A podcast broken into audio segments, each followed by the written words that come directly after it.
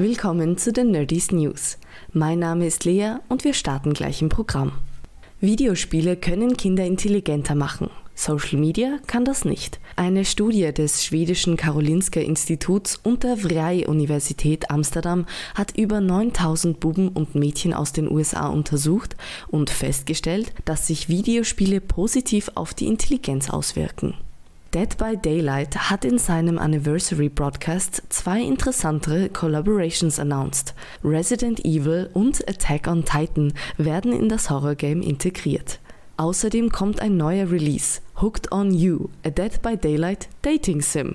Ganz richtig, ihr könnt die Killer Huntress, Spirit und Trapper bald daten. Die erfolgreichste Marvel-Serie heißt Loki.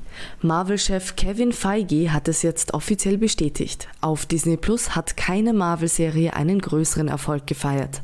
Die zweite Staffel wird wohl in den nächsten Wochen in Produktion gehen. Riot Games klagt Mobile Legends Hersteller.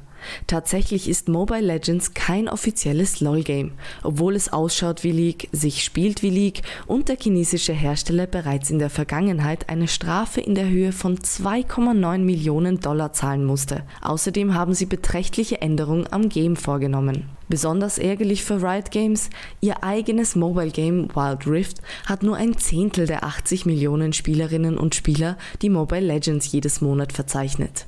Das war's schon wieder für heute. Schaltet auch nächste Woche wieder ein, dann gibt's noch mehr News aus der Nerdwelt. Außerdem könnt ihr jeden zweiten Montag eine Podcast-Folge von uns Nerd Sisters genießen. Auf der gleichnamigen Website und überall dort, wo es Podcasts gibt. Bis zum nächsten Mal, eure Lea.